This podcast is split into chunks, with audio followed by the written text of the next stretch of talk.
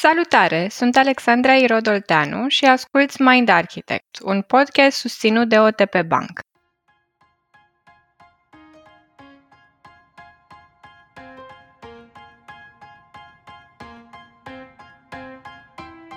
Întrebările sunt menite să pornească furtuni cognitive, nu să le stingă. În procesul lor de explorare și înțelegere a lumii înconjurătoare, copiii pun întrebări, uneori până la epuizarea părinților. Întrebările sunt combustibilul curiozității și mijlocul prin care explorăm lumea, dincolo de ce putem vedea sau atinge. Tot ele ne ajută să ne înțelegem mai bine și să-i cunoaștem mai în profunzime pe cei din jur. De ce ne schimbăm uneori relația cu întrebările pe măsură ce înaintăm în vârstă și cum facem pentru a ne păstra curiozitatea și în viața adultă? Aflăm în episodul de astăzi și cum să adresăm întrebările potrivite, dar și cum să ne bucurăm de momentele în care acestea ne sunt adresate nouă.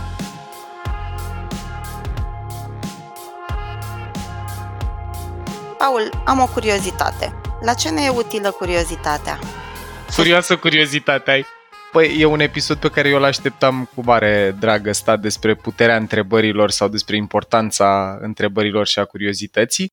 Luci, cred că cel mai simplu spus și cred că ne e familiară tuturor perspectiva asta e curiozitatea, e practic energia pe care o avem care ne ajută să cunoaștem lumea și ulterior să ne cunoaștem și pe noi. Dacă ne uităm la nou născuți, chit că sunt din specia noastră, chit că sunt din alte specii, cum avem noi acum acasă un puiuț de cățel, vedem că odată ce respectiva vietate se simte în siguranță și are parte de atașamentul ăsta securizant și de sentimentul de protecție și de siguranță în general, începe să exploreze mediul. Vedem asta și la copii, o vedem și la căței, o vedem și la alte vietăți.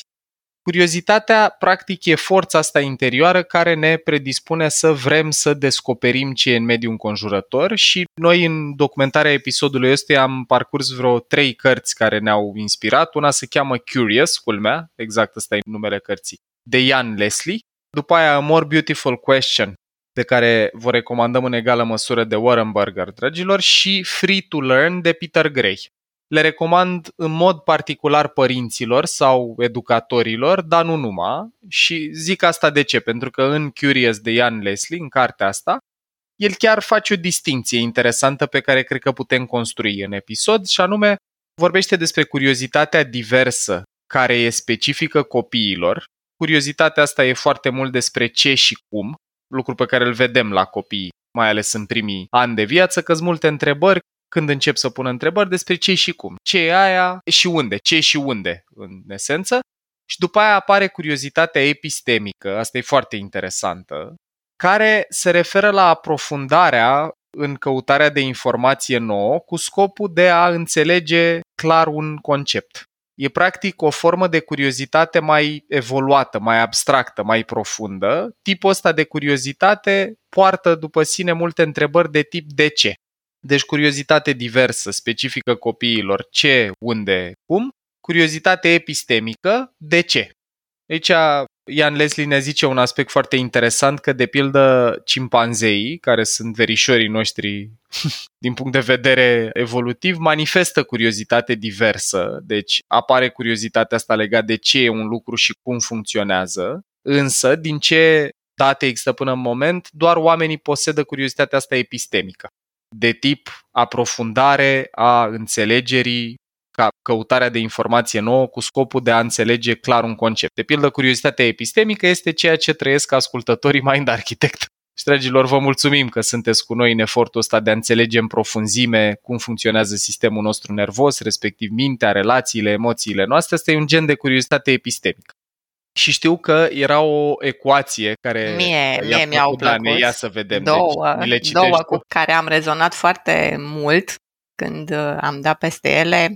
Una spune așa, curiozitate plus acțiune e inovație, ceea ce pe mine m-a dus cu gândul nu neapărat de a inventa ceva nou, cât de a face ceva nou pentru mine. La mine s-a uh-huh. referit foarte mult curiozitatea asta pentru propria mea persoană. Și a doua, care iarăși mi-a plăcut, este curiozitate minus acțiune egal filozofie. Adică suntem curioși, dar cumva nu facem nimic, filozofăm. Mi s-a părut foarte drăguț asta. Mie mi se par valoroase ideile astea, că practic curiozitatea e pornirea asta interioară intrinsecă pe care o să povestim în continuare, că în esență noi ne cam naștem cu ea și în momentul în care ajungem în sisteme formale de educație, din păcate, e o înclinație puternică să o strivim și apar două manifestări. Dacă curiozitatea poartă după sine și acțiune duce la o formă de inovație și Dana cred că se aplică și la nivel personal, uh-huh. să inovezi în propria viață, devii curios de, nu știu, importanța somnului, începi să aplici principiile pe care le auzi în podcastul despre somn și trăiești o formă de inovație în propria ta viață. Respectiv, curiozitatea fără acțiune e ce trăim de multe ori în conversații cu prietenii, când suntem curioși de punctul lor de vedere sau de cum gândesc ei, nu facem neapărat ceva cu informația aia și dezbatem sau filozofăm. În egală măsură, ambele cred că sunt valoroase, și inovația și filozofarea sau filozofia. Ce aș mai zice eu aici, care vine de data asta din cartea More Beautiful Question al Warren Burger, este că, în general, până la vârsta de aproximativ 30 de luni, deci 2 ani jumate, copiii au multe întrebări despre ce și unde. În perioada aia folosesc foarte mult și arătatul cu degetul. De pe la vârsta de 3 ani, încep să întrebe mai mult cum și de ce, încep să ceară explicații, nu doar informații. Și asta e foarte interesant, pentru că în substrat arată și dezvoltare cerebrală. Noi știm că, de pildă, inclusiv amintirile explicite care ne permit ulterior înțelegerea asta generală a lumii. Memoria explicită, dragilor, vă recomandăm Brain Food-ul din mindarchitect.ro despre memorie sau episodul din podcastul gratuit care e mult mai sintetic. Acolo vorbim noi despre două tipuri de memorie explicită, semantică și episodică. Memoria episodică sunt cu amintiri cu noi, amintiri în care noi suntem protagoniști, pe când amintirile semantice sau memoria explicită de tip semantică e asta cunoașterea generală a lumii. E, și în mod interesant cum memoria explicită începe să se dezvolte și să funcționeze undeva după 2 ani, 2 ani jumate, motiv pentru care din primii 2 ani nu avem amintiri conștiente, se cam leagă de ideea asta că odată ce încep să ții minte lucruri mai mult, încep să devii curios și de mecanism, începe să funcționeze cogniția mai complexă, chit că cortexul nostru prefrontal, ce numim noi călăreț, se dezvoltă până spre 25 de ani la ambele sexe, vedem cum pe măsură ce copiluțul crește, pe măsură ce îmbătrânește sau, mă rog, se maturizează, începe să apară și o complexitate mai mare în curiozitate. De la aia diversă la aia epistemică, de la ce, cum și unde, la de ce, care arată interesul ăsta pentru profunzii. Un alt lucru interesant pe care l-am descoperit la Paul Harris, care e psiholog specializat în dezvoltarea copiilor și autor, e că între vârsta asta de 2 și 5 ani, copiii pun în jur de 40.000 de întrebări care necesită explicații și aici, na, știm că e obositor, dar e important să poată să pună întrebările astea. Uite, Paul, confirm, eu am o nepățică de 5 ani și în perioada asta, de pe la 3 ani încoace, pun întrebări, cumva pare că pun 40.000 de întrebări pe zi, nu în tot intervalul. Și voiam să te întreb, pentru că așa cum ai zis și tu, e obositor, e obositor pentru mine și eu petrec o zi pe săptămână cu ea, mă gândesc că pentru părinți e cu atât mai dificil. Mm-hmm. Ce anume putem să facem noi ca adulți ca să gestionăm faza asta fără să ne înfuriem, dar în același timp să le încurajăm în continuare curiozitatea? Aș răspunde eu înaintea lui Paul cu ce am făcut eu. Excelent! Ia, Doruța! Din Așa, practică și după din teoria. Practică, da, era foarte mișto și noi când uh, Dani avea un puseu din ăsta de întrebări, răspundeam, îi răspundeam, până la un moment dat m-am prins că întreba doar de dragul distracției. Aha. Și atunci cumva mi-a venit în minte un joculeț care lui plăcea la momentul ăla și anume ne jucam de-a bau. Și atunci eu ziceam cucu și cumva el știind joculețul răspundea cu bau și îi întrerupeam șirul de întrebări pentru o perioadă. Nu știu, așa făceam noi, intuitiv. Nu știu dacă am făcut bine sau nu. Completez și eu că mi-aduc aminte joculețul, îl refocusa pe întrebări. Adică exact. mergea din da. întrebările alea numai ca să se audă vorbind și punea focusul pe curiozitate. Acum îmi explic. Uh-huh, uh-huh. Îl obliga cumva să răspundă el, să nu... Lucru care are încă o utilitate și anume faptul că în momentul în care la o întrebare răspuns cu o întrebare și stimulez practic curiozitatea cum descrieți și voi, lucrul ăsta ajută și la dezvoltarea psihologică pentru că îi cer practic copilului să facă conexiuni, să înceapă să introspecteze și gândirea critică, identificarea și corectarea de erori, creativitatea, la majoritatea ăstora participă cortexul prefrontal. Deci ducem călărețul la sală în momentul în care stimulăm genul ăsta de introspecție, de curiozitate, de făcut conexiuni.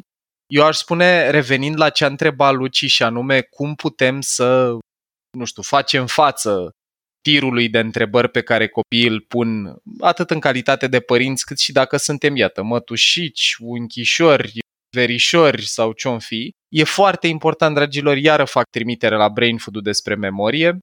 E important să păstrați în minte că în fiecare moment, cu cât suntem mai mici, învățăm extrem, extrem de mult prin repetiție și asociere. Condiționarea pavloviană e un aspect ce ține de memoria asta implicită și practic dacă în momentul în care eu pun întrebări, mi se răspunde, primesc întrebări la rândul meu care mă ajută să simt că sunt important, că părintele meu mă ia în seamă, că e curios de punctul meu de vedere și asta cultivă și stimă de sine, dacă reușesc să fac asta, o să produc niște asocieri emoționale între curiozitate și emoție pozitivă. O să trăiesc plăcere când explorez, când îmi pun întrebări, o să fiu încurajat să continui să fac asta. Dacă atunci când copilul pune întrebări răspunsurile sunt dintr-un spațiu din ăsta de energie frustrată, iritată, taci-mă din gură, lasă-mă naibii cu întrebările astea, probabilitatea e că o să apară inhibiție, o să înceapă să nu mai le pună sau o să caute alte surse care să-i satisfacă curiozitatea. Vedeți orientarea către online, către alți copii, apropo de teza pe care o au și Gabor Mate cu Gordon Neufeld în Hold On To Your Kids, în care povestesc fix ideea asta, că dacă copilul nu poate trăi relația de atașament principală cu părintele din indisponibilitatea părintelui, sunt șanse mari că o să se orienteze către cine e disponibil. Și cam la fel e și cu curiozitatea. Dacă eu nu pot să-mi satisfac curiozitatea în relația cu părinții mei, o să încep, mai ales într-o lume de asta super conectată digital, pe măsură ce cresc să mi-o satisfac online, de pe unde pot de acolo. Și aici vreau să fac un pic tranziția către niște studii super interesante despre care am citit în cartea Free to Learn a lui Peter Gray, care, dragilor, dacă aveți o pasiune pentru educație, dacă sunteți educator, trainer, coach, părinți, inclusiv oameni din mediul business care aveți preocupări în zona asta de learning and development, vă recomand maxim.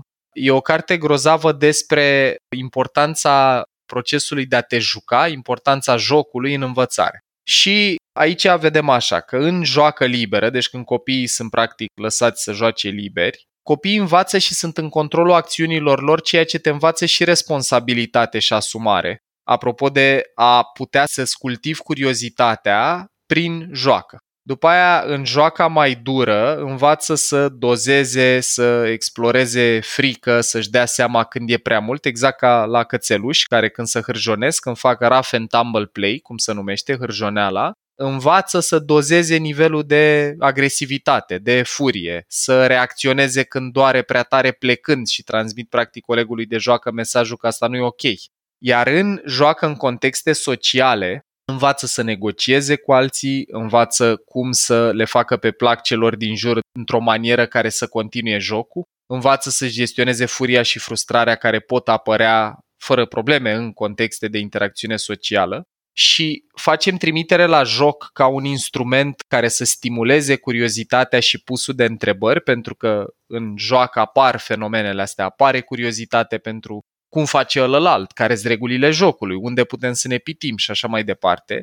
Și noi ne-am bucurat foarte tare să resemnificăm un pic împreună în episodul ăsta ideea de joacă. Joaca nu e relaxare și pierdere de timp, joaca este probabil că cea mai naturală formă de învățare pe care atât oamenii cât și alte specii o practică.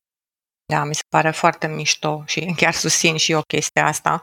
Vreau să vin cu un exemplu culmea eu de obicei sunt împotriva jocurilor pe calculator, dar cred că e important să-l aduc aici. Uh-huh. Și vă spun, de exemplu, o experiență pe care am trăit-o cu Dani, băiatul nostru, când era mai mic. Era în, cred că liceu, la începutul perioadei liceului, și am călătorit în Roma și a dorit foarte mult să ajungă acolo și am și înțeles de ce. Când am ajuns acolo, ne-a spus, Na, eu vreau să vreau Coloseum, vreau să vad cu tare și cu tare și cu tare. Uh-huh. Am început cu Coloseum. Am fost de-a dreptul impresionată în momentul în care, atunci când am ajuns, el a început să ne spună istoria lui și ce se întâmpla, ce se desfășura acolo. Și l-am întrebat, tu de unde știi lucrurile astea? Că vorbea cu foarte multă pasiune. Și ne-a răspuns din jocul X, uh-huh. care îl juca el pe calculator. Și efectiv, toată perioada cât am stat acolo, am vizitat punctele pe care el și le dorea și care le-a învățat dintr-un joc pe calculator. Exact. În Coloseum, de exemplu, ne arăta nouă și ne explica, uite, pe acolo intrau gladiatorii, fii atent că aici ar trebui să fie, mm-hmm. dacă ne mutăm un pic mai încolo, ar trebui să vedem cu tare. Sau zicea, hai că dacă ieșim din Coloseum și facem dreapta, ar trebui să găsim, nu știu, Via Roma. Adică uh-huh. și eu am fost extrem de impresionat câtă istorie a învățat și ne-a zis cu date și cu împărați care era acolo, într-adevăr. Eu o să dau un exemplu spontan, acum mi-a venit. Mi-aduc aminte, mai știți emisiunea aia cu Vrei să fii miliardar? Da, da, da. Deci mi-aduc aminte că o urmăream cu maica mea și cu tata ocazional și întrebarea de un miliard a fost ceva legat de cine era domnitor sau nu mai știu, era o figură de asta regală în Spania. Și eu mă jucasem Age of Empires, am impresia, unde știam că personajul ăla era El Cid, așa se numea respectiva figură regală. Și când au pus întrebarea la televizor, când i-a pus Virgilianțu întrebarea ăluia care era participant, au dat publicitate evident până când el a răspuns și eu am zis, răspunsul corect este ăla. Maica mea a fost fascinată când a reînceput emisiunea și răspunsul fusese corect, ăla era.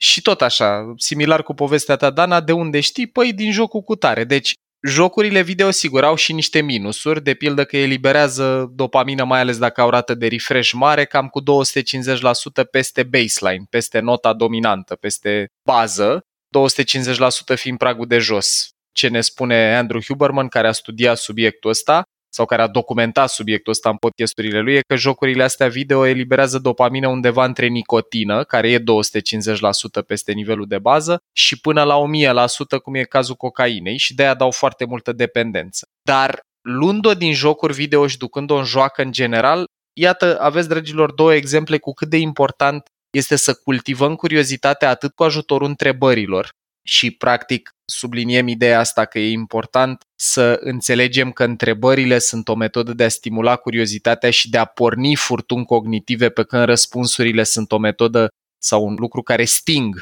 furtunile cognitive. Întrebările generează curiozitate, răspunsurile o temperează și să nu ne uităm la joacă drept o pierdere de timp sau un lucru care nu contează.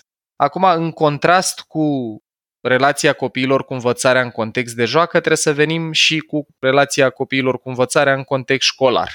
În contrast cu joaca liberă, unde copiii iau propriile decizii și trebuie să-și asume responsabilitatea pentru ce fac, la școală copiii nu prea iau propriile decizii, cel puțin nu în sistemele formale, majoritatea locurilor din lume.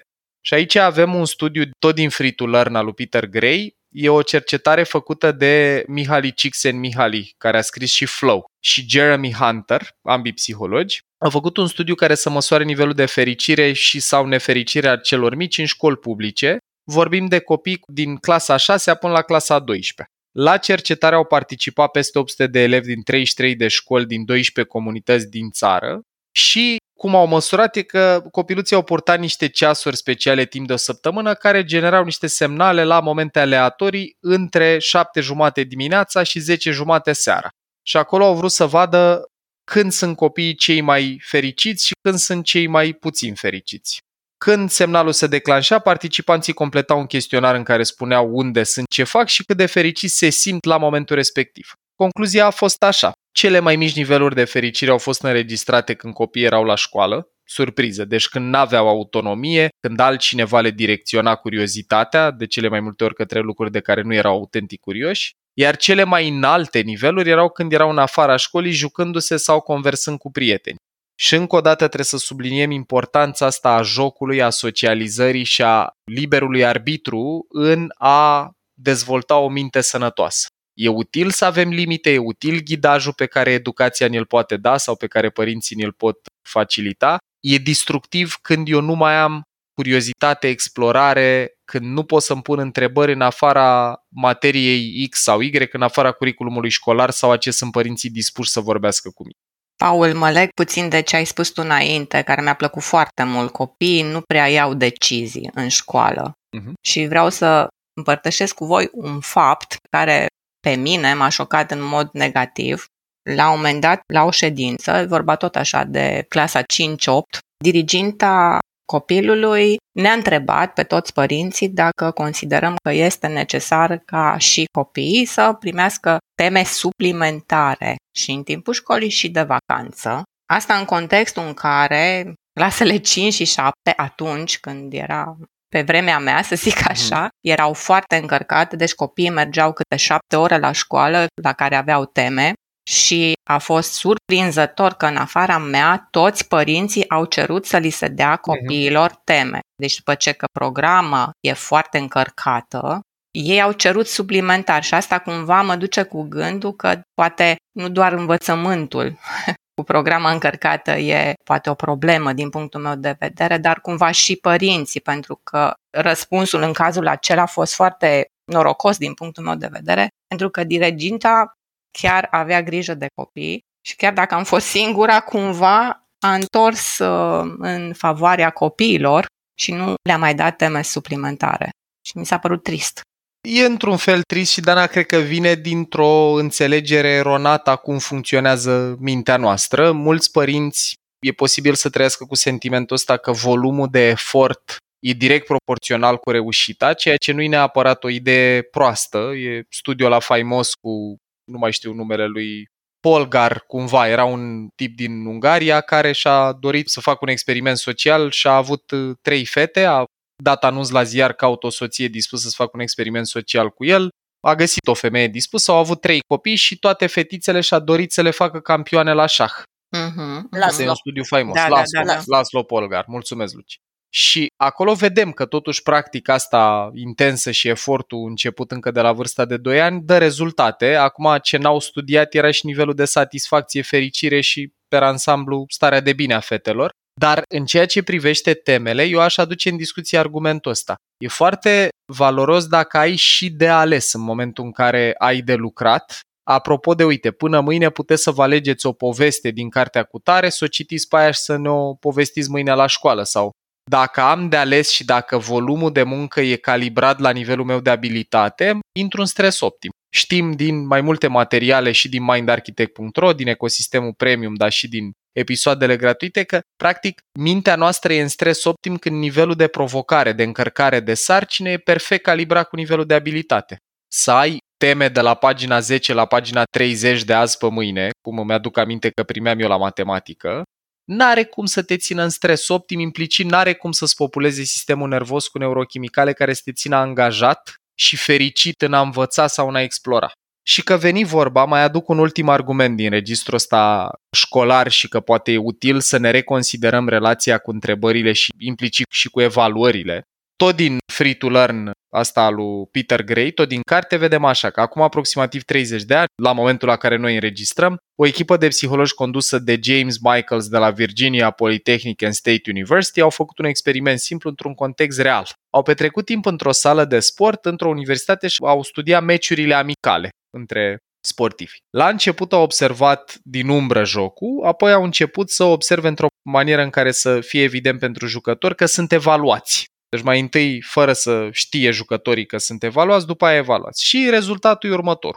Au observat că forma de evaluare i-a făcut pe experți, pe aia care erau buni deja, să performeze mai bine când s-au simțit evaluați, apropo de stres optim. Deci dacă erai deja expert, erai bun la sport, i-a dus de la 71% performanță la 80%, pe când novicilor, adică similar cu un copil care învață pentru prima dată, explorează lumea, le-a scăzut performanța de la 36% la 25%.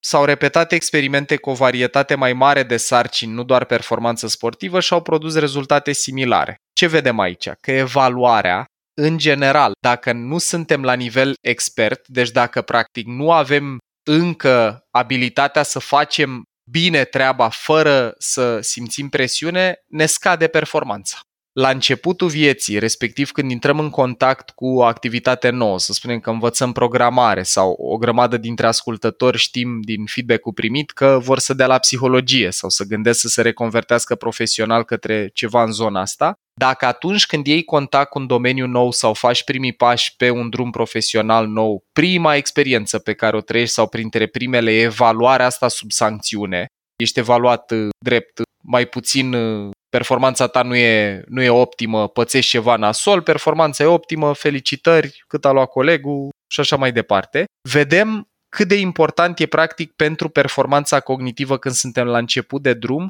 să putem explora și testa ce avem de testat fără să ne simțim evaluați.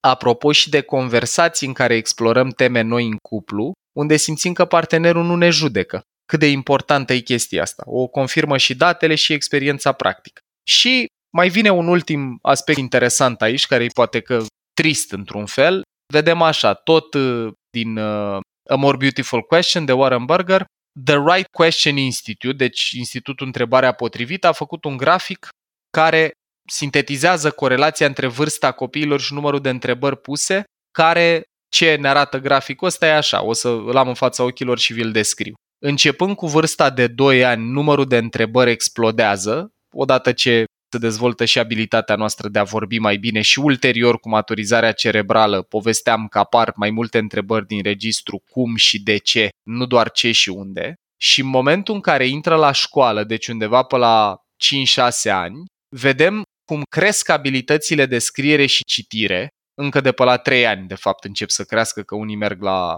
creșă, și pe măsură ce cresc abilitățile de scriere și citire, începe să scadă foarte tare numărul de întrebări puse. Și acum, sigur, merită să fim corecți și să spunem, poate că numărul de întrebări puse scade și pentru că își pot răspunde singuri, având capacitatea acum să citească sau să scrie, dar e o șansă mare că școlarizarea în forma ei tradițională, aia cu multe teme, cum ne-a descris Dana, sau cu consecințe dacă greșești și așa mai departe, strivesc curiozitatea.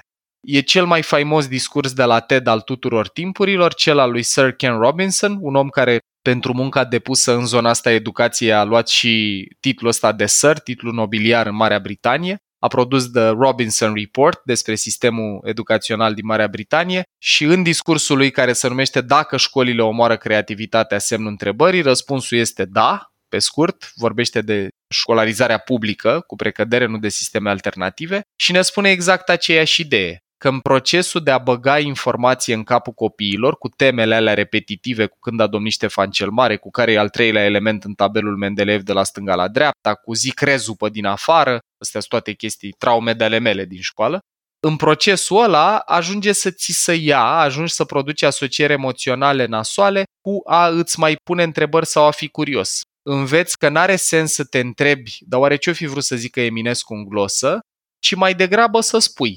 Manolescu spune că Eminescu a vorbit despre ciclicitatea timpului și că toate vechi și nouă toate și așa mai departe.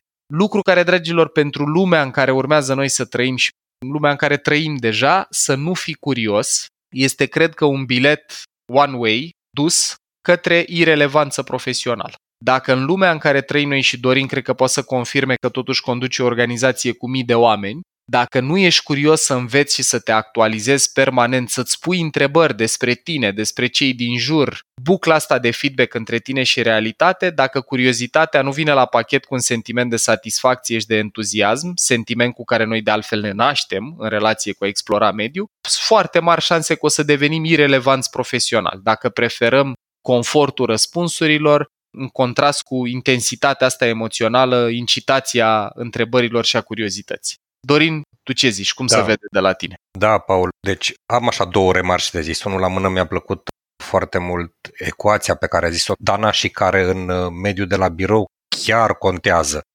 Adică curiozitate plus acțiune egal inovație. În multe companii și în mediul în care eu mă învârt se vorbește mult de inovație și să cultivăm partea de curiozitate, pentru că peste tot se fac action points, se fac liste de acțiuni. Dar zona asta de curiozitate și m-a pus mult pe gânduri ce ai povestit tu aici.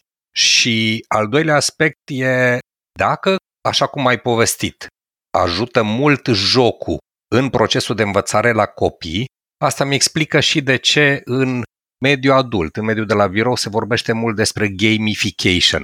Și din păcate n-am o traducere în limba română aici, dar învățarea prin joacă se întâmplă și la birou și foarte multe traininguri acum văd că există cu, cu componente din asta de gamification. Deci, eu cred că tot ce am discutat noi și ce ne-ai prezentat în episodul ăsta este relevant nu numai pentru educația și curiozitatea copiilor, dar în cel puțin egală măsură și a adulților. Mm-hmm. Și e grozav să vedeți, dragilor, firul ăsta roșu. O să ne apropiem de final cu ultimă idee. Mai spunem și că un studiu Gallup din 2013 arată o scădere drastică a angajamentului școlar din clasele primare și până la finalul liceului. Și mie mi-a plăcut o idee, cred că e din Curious asta lui Ian Leslie, nu e pus în documentare, dar vă zic din amintiri. El spunea așa, ca să devii curios de ceva, trebuie să ai minimal niște informații despre subiect și exact, uite, relația mea cu psihologia sau cu neuroștiința. Când am descoperit domeniul ca să înceapă să mă pasioneze și efectiv să fie ceva la care mă gândesc constant, a trebuit să încep să am niște prime cărămizi, să am niște prime idei pe subiect. Și atunci, dacă sunteți părinți sau dacă sunteți persoane într-un proces de reconversie profesională, dragilor, mesajul ar cam fi că pentru a simți curiozitate, pasiune și interes pentru un domeniu, e nevoie inițial să depunem un pic de efort în a explora lucrul respectiv, dar odată ce începem să o facem, mai ales dacă putem să o facem mai mult din spațiul ăsta la care ne încurajează Peter Gray de joacă, puneți întrebări și chit că n-ai răspunsuri, bucură-te de contemplare, de faptul că te întrebi lucrurile respective, că filozofezi. Și când o faci destul, când începi să se așeze niște idei acolo, poate să apară și inovația de care ne vorbea Dana la început, curiozitate plus acțiune. Și aș încheia cu un gând episodul ăsta. Uite, poate că nu întâmplător, apropo de puterea întrebărilor, suntem într-un sezon despre controverse în care încercăm să ne punem întrebări despre diferite teme. Am vorbit despre importanța gândirii critice în proces, am vorbit despre pașii pe care să-i folosim în a dezbate cu cineva cu care avem puncte de vedere diferite. Am vorbit cu Irina Costea și cum să ne reglăm emoțional în momentul în care suntem trigăruiți, trăim deturnările emoționale din diferențe de opinie, dar cred că e la fel de important în sezonul ăsta să ne gândim și la faptul că în disciplinele care ne ajută să ne vindecăm sau să ne cunoaștem mai bine, vedeți, dragilor, psihoterapia la care vă încurajăm cu maximă căldură și iubire și coachingul la care vă încurajăm cu la fel de multă încredere, principalul instrument pe care îl au în conversație și terapeuții și coachii sunt întrebările. Și poate că merită să ne gândim atât în terapie unde vorbim de vindecare, cât și în coaching unde vorbim de explorare de noi resurse, de cunoaștere de sine și de mobilizare către a acționa în alt fel, mai aproape de cum ne dorim decât cum trăim acum, poate că e un motiv pentru care mai degrabă primim întrebări și nu răspunsuri. Și putem să ne uităm la contrastul ăsta pe care îl vedem între practica de coaching și de terapie, în care îți dai seama singur cu ajutorul întrebărilor de propriile tare răspunsuri și implicit probabilitatea că ești motivat să acționezi în direcție cu ele e mult mai mare, versus training sau școlarizare, unde de cele mai multe ori, chit că ești curios, chit că nu, chit că ai o întrebare pe subiect, chit că nu, trebuie să memorezi sau să captezi niște răspunsuri. Și cu gândul ăsta în minte, aș spune și aș încheia în nota asta că în lumea în care trăim noi trebuie să ne punem întrebări mai bune, pentru că de calitatea și entuziasmul întrebărilor ăstora și de curiozitatea noastră față de perspectiva a tot ce e diferit de noi, de la diversitate de gen, la egalitate între sexe și așa mai departe, a ne pune întrebări mai bune și a ne da voie și să filozofăm și odată ce am filozofat destul să începem să inovăm, să facem lucruri noi în relație cu ce am descoperit, poate că asta e calea către o lume mai bună și mai tolerantă. Ai ascultat un episod din podcastul Mind Architect al lui Paul Olteanu și al invitaților săi, Dorin, Dana și Luciana. Dacă ți-a plăcut acest episod și îți dorești să afli mai multe, te invităm să descoperi pe mindarchitect.ro un ecosistem de învățare creat special pentru cei care vor să facă neuroștiința și psihologia parte din viața lor de zi cu zi. Conținutul Mind Architect nu este destinat și nici nu trebuie interpretat ca fiind utilizabil pentru a diagnostica, trata, atenua, vindeca, preveni sau un alt mod a fi utilizat pentru orice boală sau condiție medicală nici nu trebuie considerat substitut pentru consultație psihologică sau muncă terapeutică. Podcastul Mind Architect poate fi ascultat în continuare gratuit pe rețele de podcasting precum Spotify, Apple Podcasts, pe canalul de YouTube Mind Architect sau pe mindarchitect.ro. și dacă ai în preajma ta alte persoane care crezi că ar avea de câștigat din genul acesta de cunoaștere, ne-am bucurat tare să le dai și lor un share.